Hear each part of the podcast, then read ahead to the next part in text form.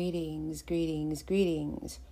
Today's read is going to be an article about the black community, which I am absolutely a part of. And I always find articles interesting that lead with the black community as if we are a monolith, which we're not, but we do have experiences that are specific to us as a community of people, not unlike how Asians are referred to as Asians when there's Chinese, Vietnamese, um, Japanese, and so on. Um, just like how there's Jewish people that are um, generally people think of Jewish people as just European, but there are definitely uh, Ethiopian Jewish people who don't get the same treatment by um, European people. They focus on European Jews. And I heard that there was a new um, law fighting anti Semitism. And that's wonderful. Um, I would love if the government finally one day came up with a law that addressed anti blackness because the black community as a whole, we definitely see that um, occurring directed at black people, but there hasn't been a specific law. When a law addresses black people, it addresses everybody. It doesn't get specific. And we need specifics like anybody else does, like the anti Asian bill, this new anti Semitic law. Anti black people need specifics. Anywho, this headline um, is How Black Communities Cope with Trauma Triggered by Police Brutality. And it's on the www.msn.com site under the conversation headline. Let's get into it.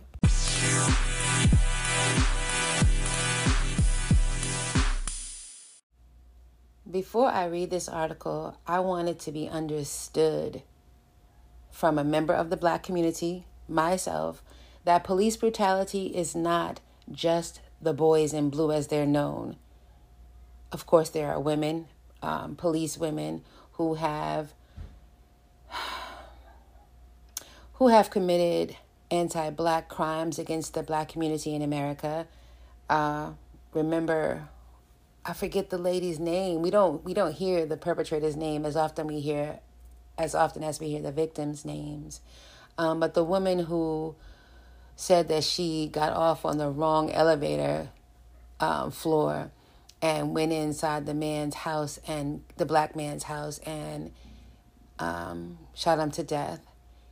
And um, Amber something or other was her name. Um, then we have people who are affiliated with the police. We know the three males who chased down one black man while he was jogging and taped it and enjoyed it and shared it with their friends. And when the police came there, they knew that those men had committed murder, but they didn't arrest him until there was a large outcry. Um, more recently, there was just just this month or last month, there was the young man on the train um, in New York City who was murdered on purpose by a Marine. A Marine is a trained killer. Trained killer. And he committed murder and he wasn't arrested either until there was outcry. Um, police brutality is not just, again, the boys in blue, it's everybody affiliated with them, those who commit anti black hate crimes, the officers who don't say anything when they see it happening the um, administrative uh, staff members who don't do anything until there's a large public outcry, the court system, the judges, um, the people who agree with them and show their agreement by raising millions of dollars to support anti blackness. That's all involved in the trauma of anti black police brutality. And that's the experience that um, black people go through in America when police brutality is allowed, encouraged, um, part of the foundation of the actual country. Um, so, yeah, I'm about to get into the article. The title again is How Black Communities Cope with Trauma Triggered by Police Brutality. And the article is started out, you see a picture of Tyre Nichols, and it's a portrait of him at the entrance of the church where his funeral was held in Memphis, Tennessee, this past February 1st, 2023. The release of footage showing the brutal beating of Tyre Nichols by Memphis police and protests in Atlanta in 2023 renewed public debate on the issues of police brutality and police reform. For some people, seeing is believing, and the circulation of videos documenting police violence is valued as a tool of accountability. But for many in the black community, which studies show is disproportionately affected by police brutality, Viewing videos of and having conversations about police violence can have several adverse effects, including psychological distress and trauma. What is trauma? The American Psychological Association defines trauma as any disturbing experience that results in significant fear, helplessness, disassociation, confusion, or other disruptive feelings intense enough to have a long lasting negative effect on a person's attitudes, behavior, and other aspects of functioning. In her seminal book, Trauma and Recovery The Aftermath of Violence from Domestic Abuse to Political Terror, published in 1992, Dr. Judith Lewis Herman notes that encountering a traumatic event permanently alters one's perceptions of safety. Reader's note right here I don't accept that. I don't accept that it permanently alters one's perceptions of safety because in a healthy therapeutic environment, one that is culturally aware and responsive, the brain can be trained to be healthy. So that is false. I don't buy into anything that's that's permanently altered or damaged about us as the black community. Um, I digress. To prepare for a threat, these individuals develop intense feelings of fear and anger. These changes in emotional state are usually biological, as shifts in attention, perception, and emotion are normal physiological reactions to a perceived threat. This is known as our fight or flight response. Right. So, trauma can make our physiological body react and change. Healing, healing can also change us for the better. So, that should be included in articles such as this. Continuing, trauma can manifest itself in various ways.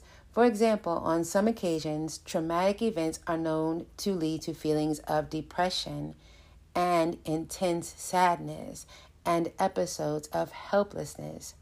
Additionally, trauma is known to increase one's state of hypervigilance or the elevated state of constantly assessing potential threats in the area.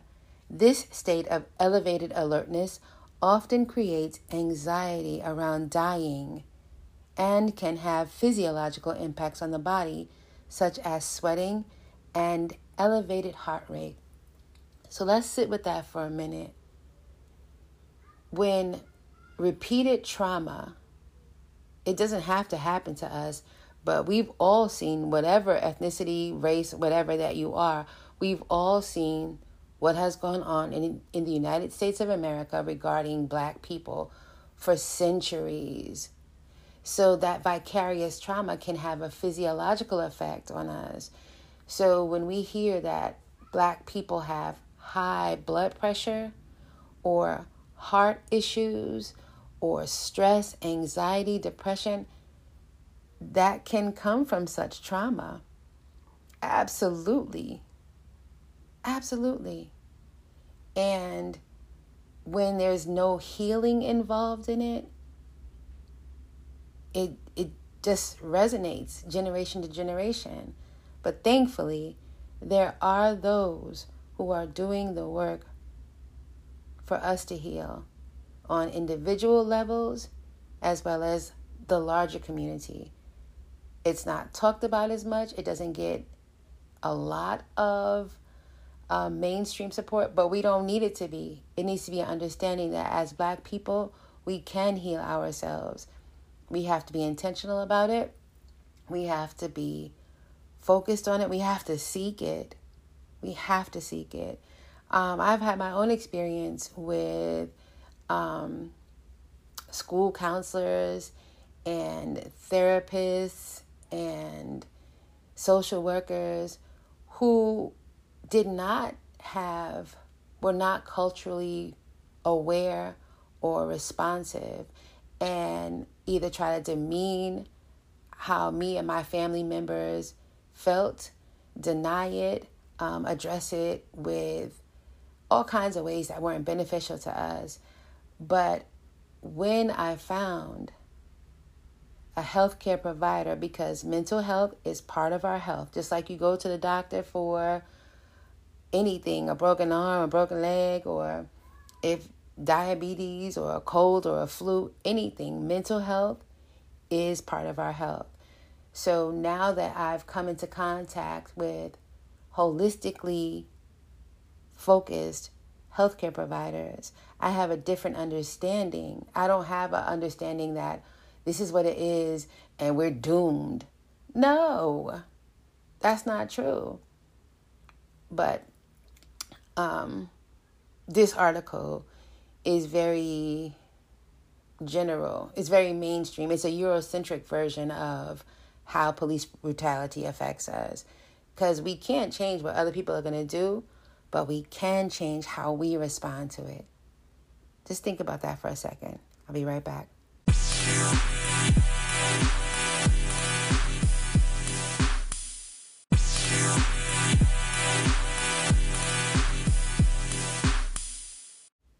The author of this article is a PhD by the name of Deion S. Hawkins, who has served as the Assistant Professor of Argumentation and Advocacy, as well as the Director of Debate at Emerson College since the fall of 2019.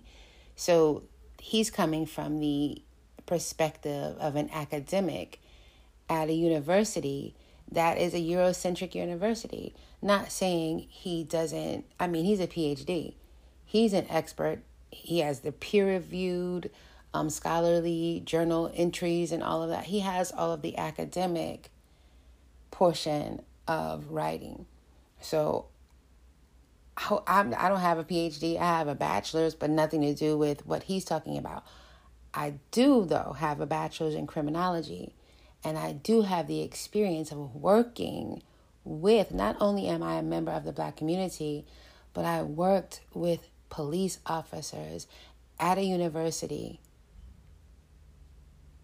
and I saw it firsthand. The anti blackness was overwhelming on a personal level. And while I was in the position I was in, I advocated in ways that I could, but it became a lot and I had to leave the position. It was it was a lot. And I wasn't it doesn't even matter, but I wasn't like a high level position or anything like that. But I saw what I saw and I know what I know. So when he's talking about um and I had to heal from it. And when so when he's talking about the effects of trauma that police brutality has on the black community, he's spitting facts. That fight and flight and the depression and all of that, that he's going to go into specific cases of it.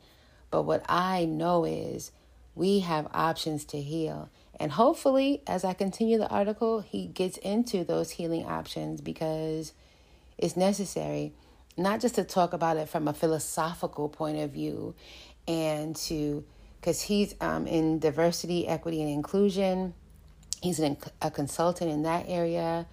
He um, is into critical race theory, and you know critical race theory, as soon as people hear that, certain people, not everybody, but as soon as people hear that, they shut down. I don't care about any of that. I don't care about the controversy and the political aspects of any of that. Our community needs healing, not just talking about healing, not just getting my um my own like payday off of talking about these things and my own um what do you call it? Well sort of fame in the academic area that he probably holds because he holds that position. And that's all well and good because it has to be talk about, talked about. Intellectuals are needed. Black intellectuals are so necessary. But the action the action and healing is an action verb. Continuing. Police Brutality and Black Trauma. As a critical scholar, and this is Deion S. Hawkins, as a critical scholar and researcher, I use trauma informed interview techniques to better understand the intersections of police brutality and mental health in the black community. My research focuses on those most affected, and that research highlights the human experience. Nice. There is always a face behind the statistic. Thus, my work typically uses critical race theory as it focuses on the perspectives of marginalized people. And again, I don't buy into the marginalized people thing. Yes, it happens when Europeans are centered, then everybody else is on the margins of a lot of things that happen in America. But guess what? Europeans aren't the only ones who exist. So when you get your health, your healing, your wellness, your perspective from an African centered perspective, you're not marginalized. I'm the center of my story. But I remember Toni Morrison spoke to that too. I remember an interview she had where somebody asked her if she's going to write about white people or something like that.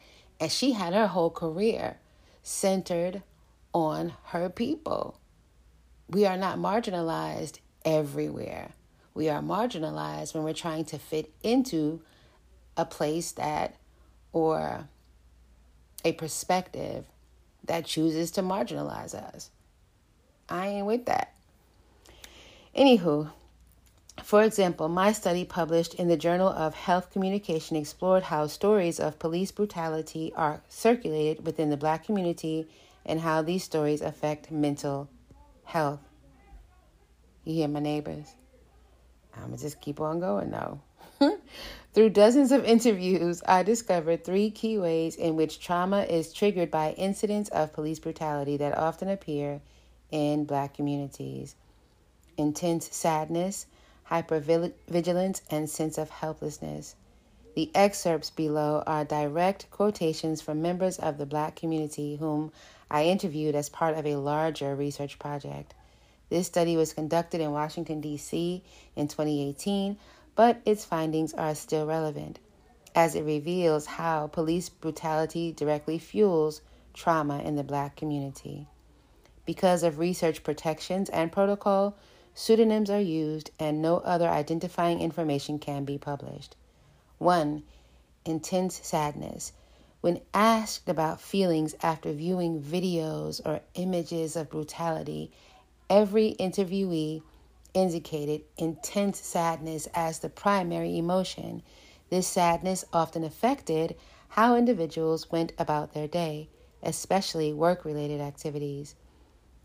Darius, I remember I walked into work, face cut up, and people were like, What's wrong? What happened? I told them I had been in a fight. But really, I had been beat up by a police officer who assumed I was someone else. I appreciated them asking me if I was okay, but I wasn't really comfortable telling them, you know. We had previous conversations that let me know they didn't really think Black Lives mattered. After Philando, I had to take a sick day to recover. That's how sad I was, man. Chanel, Philando Castile, I was really sad. Philando was the boiling point. I cracked. I literally had to leave my desk at work and take a break When I came back, my white coworkers told me I was overreacting because I didn't know him, which pissed me off. What they don't get is that Philando could be anyone in my family. It's not just Philando. It's that I fear my brothers could be shot in cold blood at any moment. That's why I was so damn sad. Hypervigilance. Interviewees also discussed their chronic fear of dying at the hands of law enforcement. In turn, this fear prompts a permanent state of hypervigilance or hyperalertness. Many members of the black community constantly feel they are going to die if they encounter a police officer. Mary, whenever I see cops, I tense up. One time, cops pulled up to me when I was in a car, and my friend looked at me with the straightest face and said, one of us is about to die. I was so shocked, and I said, That's not funny. But he was serious. He really thought one of us was going to die. Luke, there is not a single time where I can sit in a car and hear a siren or see a cop light flash that I'm not fearful. I imagine it's like what soldiers feel when they hear anything that sounds like a bomb. When I hear sirens, I start to look around and hope that someone else is around because if I were to get shot, I would want someone to be able to tell the truth. People are straight up dropping at the hands of police. I never want to be in that situation. Corey, I'm always scared and alert, honestly. I walk around on campus and I use my iPad to listen to music. I always have my iPad with me. I'm afraid the police are going to see me holding my iPad and assume it's something else, and before I have time to explain what it is, I'm afraid I would be shot. I always have my headphones in too. I replay this terrible scenario in my head over and over again. A cop is yelling at me to stop, but since my headphones are in, I can't hear him and keep walking. He thinks I'm running away and shoots me in my back. Three, sense of helplessness. Adding to sadness and hyper alertness, many black Americans also feel they have little control over interactions with police and cannot change the outcome. This is true regardless of their tone, behavior, or actions. This is known as helplessness, a known symptom of trauma. Lena, it's a sad reality to accept that no matter how you dress, how you talk, a police officer will always judge you and think you're a threat. I don't think we have control over if we're going to get beat or not. Black folks could literally read a How to Survive book and do every step, but cops would still find some reason to make the situation worse. We are always in a catch 22. If we talk too much, we are talking back. If we talk too little, we are suspicious. I do everything in my power to avoid cops. Listen, someone broke in my house and I refuse to call the police. I'd be damned if I call the police because I think they would have assumed I was the robber and shot me. Reader's note I heard of a story. I my coworker told me about it because I I don't I consciously avoid and purposely avoid the news. I don't watch it daily. I'll look it up and I'll see the just be aware of what's going on on the outskirts, but I don't watch. I don't sit and just watch the news. But she told me about a young boy, 11 years old recently, who called the mother called the mother, called the police to help his mother in the situation. And when they came in, they shot the little boy in his house. And then there's Breonna Taylor who got shot in her house. Um, a Tatiana, I forget her last name, who got shot in her house. Then the, the man who was shot, um, Amber Guyger, that was her name, the police officer who shot the man in in his house. He was just sitting there, I believe, eating ice cream. And these are the stories we hear about. So, yeah. Calling the police is not always the first um, option for black people. Try to not. And so in my time working in the police department, um, my concerns about um, police were confirmed from the training that I experienced, from the conversations that I overheard and was involved in myself from the, the the remarks from the different reactions that the officers had when they were dealing with different students. White students got the benefit of the doubt way beyond what they should have. And black students got immediate punishment, immediately dealt with. Even people who were just visiting campus, it depend on it depended on your race how you were treated. If anybody had anything to say about you and you were black, oh, you were dealt with immediately. Banned from campus, um, your ID taken. I'm going to share a, a, personal story. I was in the police department, um, looking at the cameras. I saw somebody around the police department taking pictures. It was an old white man. He was, you could tell he wasn't part of the university. So I kept telling the officers who were on duty, there's just, there's someone around the department taking pictures. Finally, somebody went out. First, they were like, "Oh, yeah, we see him. It's okay, whatever." Finally, I'm like, "But this is not how you generally handle other people who are look suspicious. He's suspicious. He's taking pictures around the police department." So finally, they went out and they they just asked him um, some questions didn't ask for his ID. I watched the whole thing on camera. Didn't ask for his ID. Just had a conversation with him. And he said, Oh, he just likes to take pictures and such and such. And they just were like, Yeah, but be careful because this is the police department. So you don't want to just, like, just a casual conversation with him. Another time, this man, shirt off, walking in the middle of the street, white man, was nearby the dorms and just was really suspicious. He was acting weird. And they just did not arrest him, did not just like helped him get to a safer space. That's what they did for him. Anybody else got arrested, had their IDs, wanted to know why they were like fully interrogated, and black people have been banned off of the um, campus that I was working on.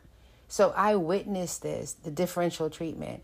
That's not police brutality that is physical, but it's still police brutality because you're treating people differently according to their black or whiteness.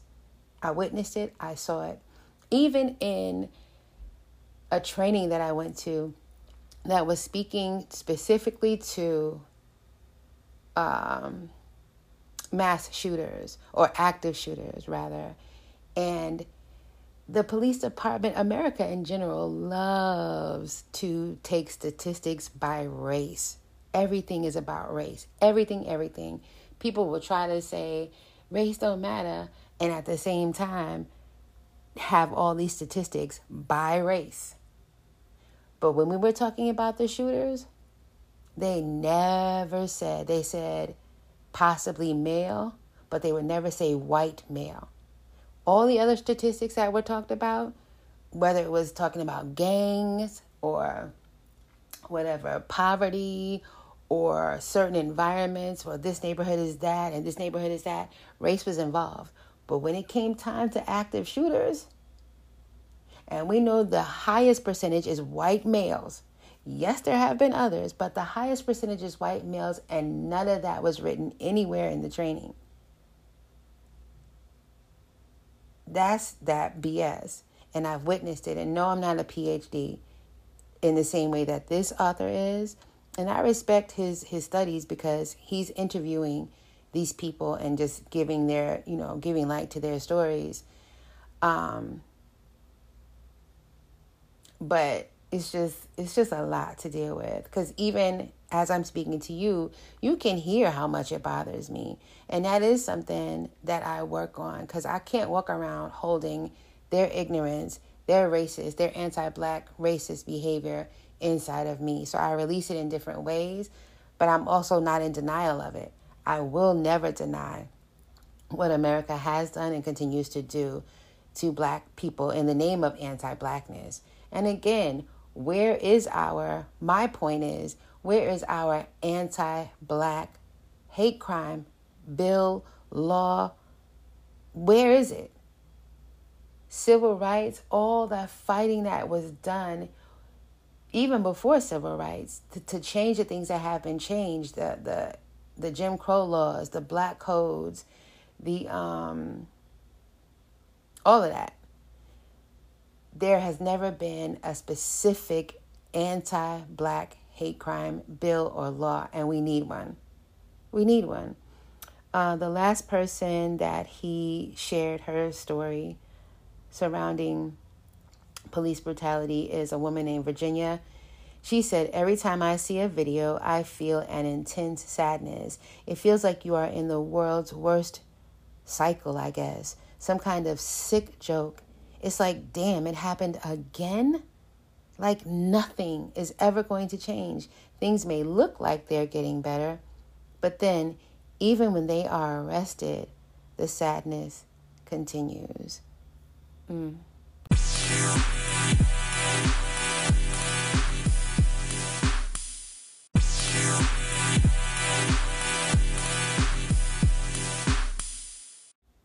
That article ended as I kind of knew it was going to end with just talking about trauma and there's no resolve in that there's no there's no point in it we could talk about trauma all day. We can talk about it recurring all day.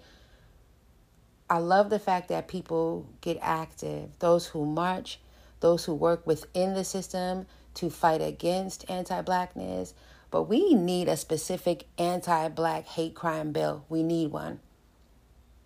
In addition to that, the healing aspect, we don't have to just sit around and just eat ourselves into oblivion or have promiscuous sex to avoid it, or use drugs, or use drinking, or have volatile relationships, or have dysfunctional families, or have dif- dysfunctional associations. We can work on our healing, and that's not an option that we talk about enough, that is talked about enough.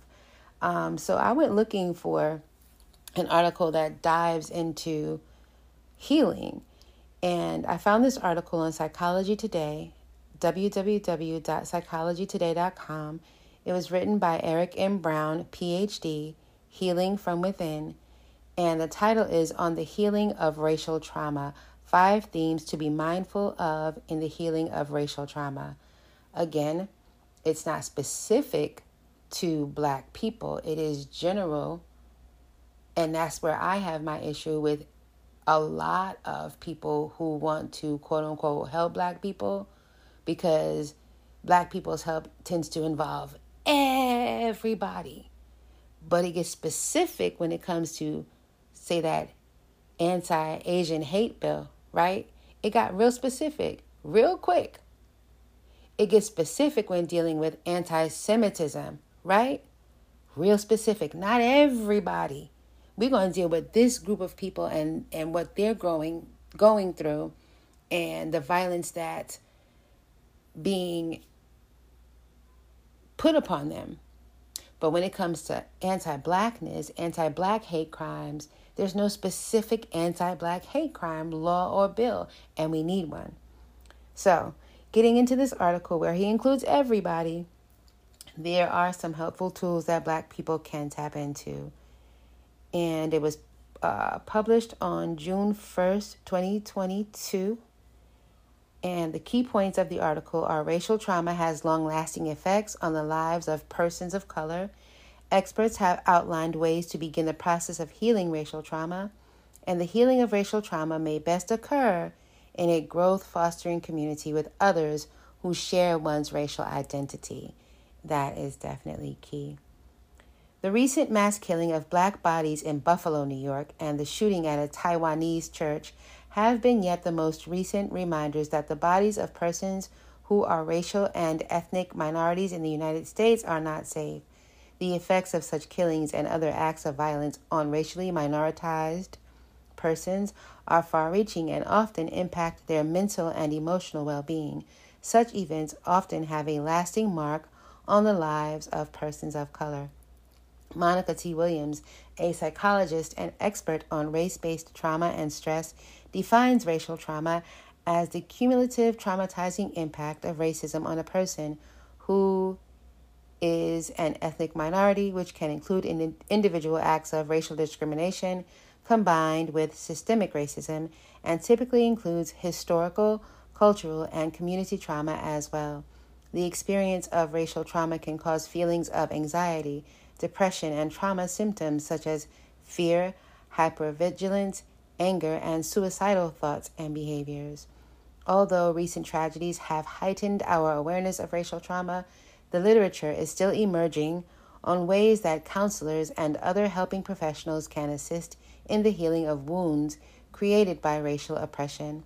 Most counselors and therapists have no training on how to address racial trauma in the lives of their minoritized clients. Fortunately, experts such as psychologist Dr. Thema Bryant have begun to suggest several themes that should be explored in the healing of racial trauma. Validate feelings. It is imperative that the feelings and experiences of racism and oppression of the client be validated. This will entail the willingness to broach the topic of racism repeatedly in the course of counseling. Many persons who are racial minorities and live, work, or go to school in predominantly white environments have had their experiences of oppression questioned. This may have caused them to wonder if they are too sensitive, or they may begin to downplay or minimize racist experiences. Therefore, counselors and other helping professionals may need to give voice to their pain. The validation of one's experiences of racism may best come from others who share the client's racial identity. Affinity groups, persons who share the same identities or interests, can be developmentally important, particularly for minoritized persons working or going to school in predominantly white environments. Another way to validate one's experience is through reading literature. For my black clients, I often recommend reading black authors such as Zora Neale Hurston, Imani Perry, James Baldwin, and Eddie Glaude, who adeptly describe the struggles of black life in the midst of white supremacy. Um, yeah, in the midst of white ideology, because there's nothing supreme about that type of ignorance at all. As someone once said, we read to know we are not alone. Externalize the oppression. The second step is to externalize the oppression, letting the person know that some of the most vexing aspects of their struggle are a result of repeated experiences of racism at both interpersonal and systemic levels. As psychologist Dr. Carlton Green has noted, the sickness lies within the racist systems in which they live, work, and go to school. White ideology is as insidious as any virus and create mental health struggles that impinge upon the lives of persons of color. Therefore, counselors will need to help cultivate what has been called a critical consciousness and awareness of ways in which power and privilege have shaped their lives and their everyday experiences. The counselor may need to provide psychoeducation around the effects of racism in all of its forms. Body care. Over the past 20 years, experts have stressed that trauma resides in the body and not simply the mind. Therefore, racially traumatized persons will need to engage in activities to soothe and heal their nervous systems, being in nature, meditation, prayer, singing, and many other activities that are important to many cultural groups may prove essential in the healing of one's body. It may be helpful for one to view their racial trauma as they would a cancer. They should treat themselves with the same level of consideration, compassion, and attention they would as if they had been diagnosed with a life threatening illness. It is true that one cannot self care their way out of oppression, yet, great attention will need to be given to one's mental, relational, and spiritual development by engaging in life giving practices celebrating one's heritage. Third, it is important to identify cultural strengths and supports from which the person can draw in order to resist internalizing experiences of oppression. I have found it helpful to have clients talk about what they enjoy about their ethnic group, their community, and their family. Again, it will be important for racially traumatized persons to be a part of communities of people from their racial background that celebrate their cultural heritage and the advancement of their people. These groups may be tied to professional interests, a religious community, or a common hobby. Read narrating one's story. Finally, it's important for persons to understand their experience as being embedded with the larger within the larger story of racism experienced by one's ethnic group. We need to understand that our pain is a part of the collective pain of our people. We need to know we are not alone. One significant aspect of this re-narration may derive from engaging in activism toward racial justice, such as voter recruitment, or bringing about greater public awareness of issues related to discrimination. This may help a person feel empowered and hopeful that they can contribute to a better tomorrow for future generations. Counselors and therapists who work with racial trauma will need to be equipped with evidence based trauma treatments. Along with these treatments, counselors will need to help clients connect to the components of their culture and their heritage that foster resilience. Given the ongoing nature of racism, the healing of racial trauma can be a lifelong process. Fortunately, we have the resources to heal. Ashe.